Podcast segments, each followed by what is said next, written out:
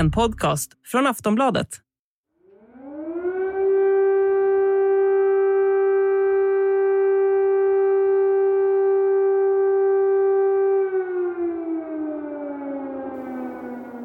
Ja, det var så här det började för en månad sedan med flyglarmet som ekade över huvudstaden Kievs gator. Sedan dess har vi följt rapporteringen varje dag. Returning to the Ukraine war now, with Russia's invasion now in its fourth week and tensions in the region high, NATO is sending more troops to the alliance's eastern borders. The US alone will soon have more than 100,000 troops across all of Europe, a presence not seen on the continent in almost 20 years. Russia is continuing its assault on multiple fronts across Ukraine, with one of the latest attacks a missile strike on an army barracks in the southern city of Mykolaiv. There have been a series of explosions near the city of Lviv in the west of Ukraine. The country's most westerly major city has so far been seen as a place of sanctuary for many people fleeing Russian attacks further east. De här veckorna har vi följt den ukrainska befolkningens kamp för överlevnad och motstånd.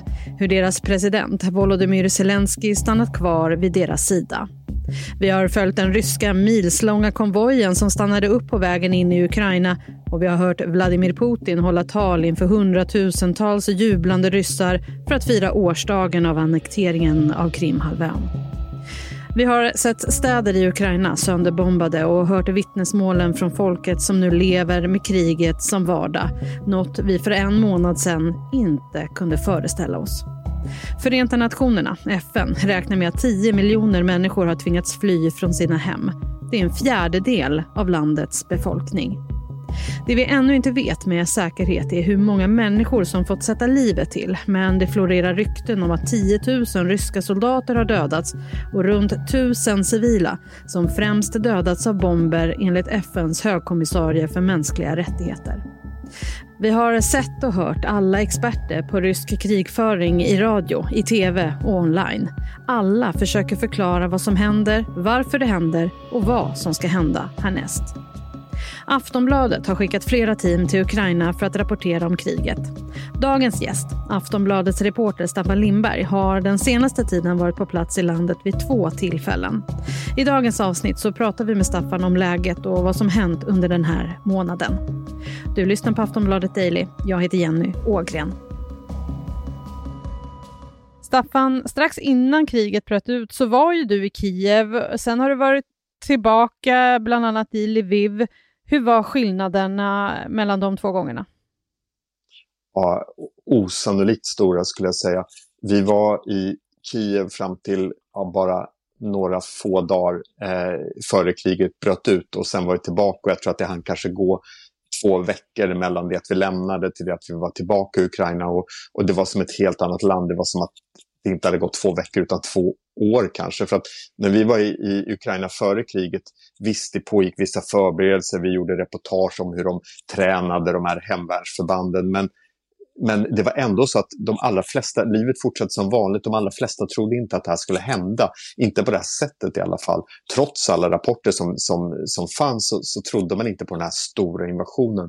Och, och sen när vi var tillbaka, det var som ett land som helt hade förändrats. Det var som ett land som hade helt gått in i ett sånt här krigsmode där, där eh, de som många vapentränare som åkte till fronten, unga män och, och de väldigt, väldigt många andra hade ställt om och gjorde vad de kunde för att stödja landet, eh, för, att, för att hjälpa, för att liksom bilda en sorts hemmafront där man sydde kläder eller krigsutrustning eller lagade mat till flyktingar och, och skickade paket till, med mat till, till fronten. Så att hela landet hade på den här korta, korta tiden ställt om. Har du någon kontakt eh, med några som ni träffade när ni var där? Ja, jag håller kontakten med både folk som vi träffade före kriget och, och, och, och de som var där under kriget. Eh, det, var, det var en, bland en kontakt som jag tyckte var extra viktig. Vi åkte upp, vi reste upp till gränsen mot Ryssland och Belarus en dag eh, precis före krigsutbrottet. Vi tänkte att vi ska åka, besöka en skola där uppe, så vi åkte till den sista skolan före gränsen. Den, den låg precis vid gränsen och vi var där och, och, och, vi fick ett väldigt fint mottagande av, av rektorn och läraren och, och flera av eleverna. Och de var så stolta över sin skola. De berättade om allt som hände. De berättade om hur de hade stora planer. Det skulle vara internationella kvinnodagen då, vilket är jättestor i Ukraina. De hade förberett en massa debatter och, och det var massa olika sporter och de dekorerade sin skola. Och, och det var märkligt därför att de sa att det är klart att vi är medvetna om att det kan bli krig men vi, vi fortsätter som vanligt för att vi vill, vi vill att behålla det här lugnet, normaliteten. Och, och, och det där var ju den första skolan som, som sen verkligen föll också. Ryssarna kom dit. Den här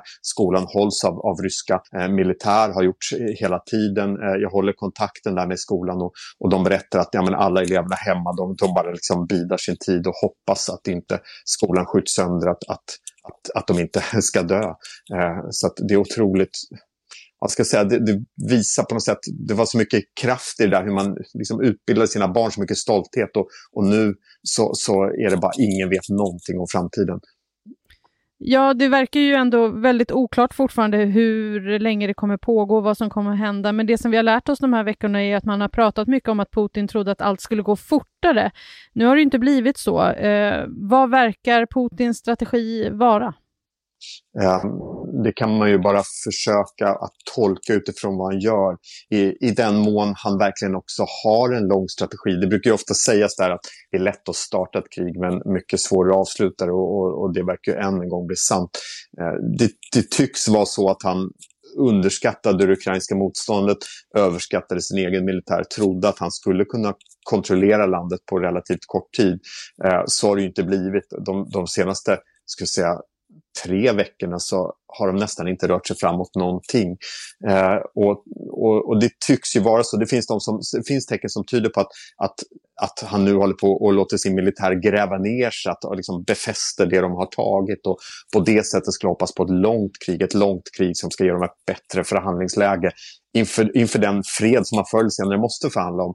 Eh, det finns andra tecken som tyder på att, att, att en annan strategi som är att, att skjuta ännu hårdare mot civila, att sätta in sådana här fasansfulla vakuumbomber mot civila bostadsområden, att, att fler människor ska dö, fler civila ska dö för att på det sättet sätta tryck på Ukraina att, att drivas till, till förhandlingsbordet och, och, och lägga sig mer eller mindre platt där vid förhandlingarna. Eh, ingen vet riktigt och, och, jag är inte ens säker på att man, ska, att man ska vara säker på att det finns en sån här helt uttäckt strategi. Det kan också vara så att man på något sätt agerar lite liksom, löpande utifrån vad som händer och, och ändrar, eh, ändrar hela tiden taktiken. Sen är det ju så, Ukrainas president Volodymyr Zelenskyj, han har stannat kvar på plats, visat sig som en man som inte lämnar sitt land och sitt folk. Men han ställer ändå krav på väst. Vad är det för typ av krav? Ja, han, han ställer ju krav på att få hjälp och, och han har fått mycket hjälp och, och det är han ju väldigt snar att uttrycka tacksamhet för eh, de vapen som kommer, eh, det moraliska stöd som kommer, de hårda ekonomiska sanktionerna mot, mot Ryssland. Men han vill ju ha mer. Jag skulle säga att ett, ett, ett huvudsakligt krav för, från hans sida och från Ukrainas sida är att man inför vad man brukar kalla en flygförbudszon, alltså att man, att man stänger luftrummet eh, över hela Ukraina, åtminstone delar av Ukraina, som gör att, att ryskt stridsflyg inte längre kan, kan flyga och bomba på det sätt som man gör. Det är nog högst upp på, på hans önskelista om man säger så. Eh, där gjordes ju bland annat under krigen i Libyen 2011 och vilket många tror ledde till, till den diktatorn Muammar Gaddafis fall, att, han, att det vände hela, hela krigslyckan om man säger så. Så att det skulle vara otroligt hårt slag mot Ryssland. Eh, det skulle öka eh, Ukrainas chanser att driva tillbaka ryssarna. Det skulle eh, minska antalet döda civila. Så det, det, finns väldigt många bra saker med det, men självklart så, så finns det ett skäl till att NATO eh, hittills har sagt nej och, och det är att man vill till varje pris undvika att hamna i den här direkta militära konfrontationen med Ryssland. Därför att om man hamnar i en situation där man måste skjuta ner ryska stridsflygplan, ja, då har hela situationen eskalerat på ett väldigt farligt sätt och, och då riskerar att saker att gå i en riktning som man inte alls kan kontrollera. Aftonbladet Daily är snart tillbaka. Hej, jag Ryan Reynolds. At Mint Mobile, we like to do the opposite of what Big Wireless does. They charge you a lot, we charge you a little. So naturally, when they announced they'd be raising their prices due to inflation, we decided to deflate our prices due to not hating you. That's right. We're cutting the price of Mint Unlimited from $30 a month to just $15 a month. Give it a try at mintmobile.com slash switch. $45 upfront for three months plus taxes and fees. Promote for new customers for limited time. Unlimited more than 40 gigabytes per month. Slows. Full terms at mintmobile.com.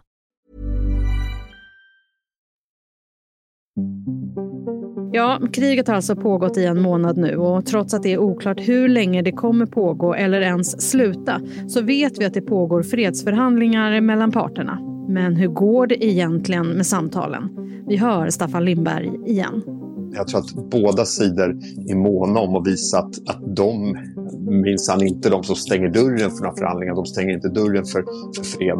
Det kan inte Zelensky göra i Ukraina för han måste visa att han gör allt för att skapa fred så att hans medborgare ska slippa att bli bombade så att fler civila ska slippa dö. Och det ligger även i Rysslands intresse att, att framstå som, som eh, att man självklart strävar efter fred.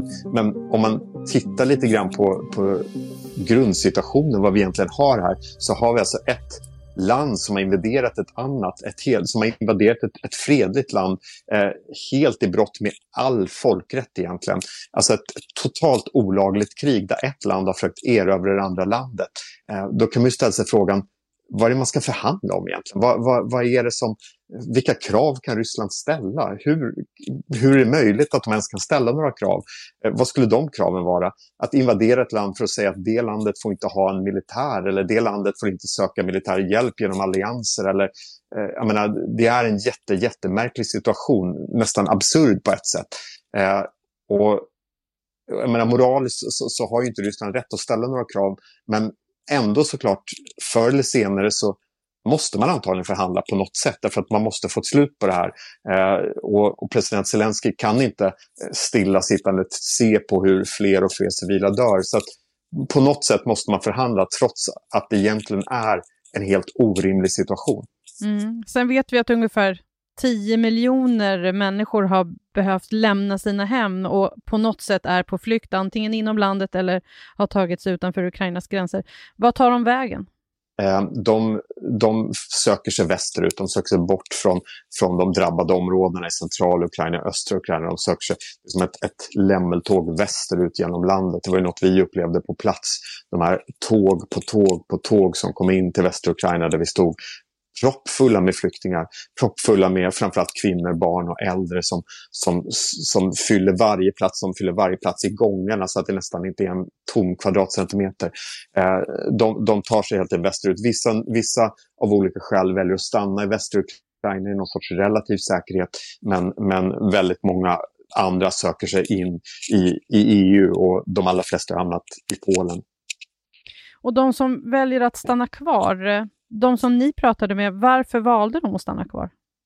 Det kan finnas olika skäl.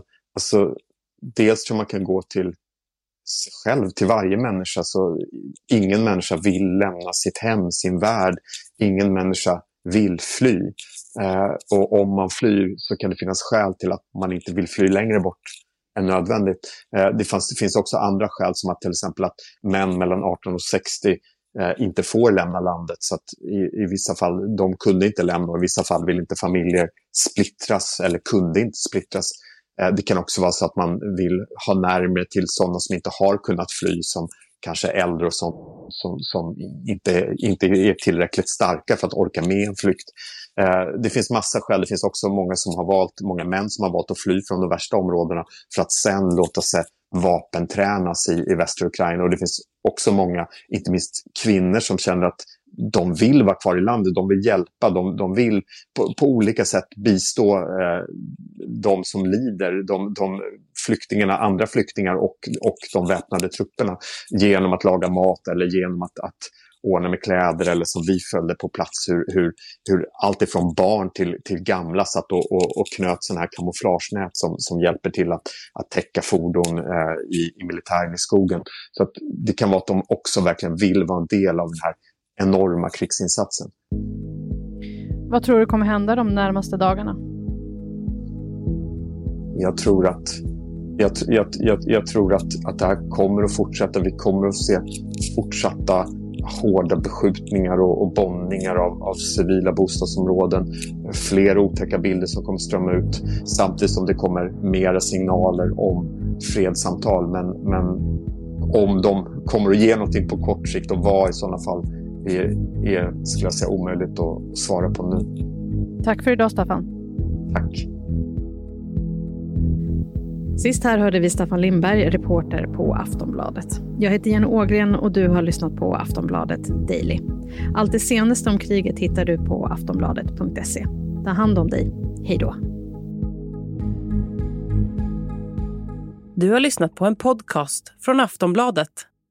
Ansvarig utgivare är Lena K Samuelsson.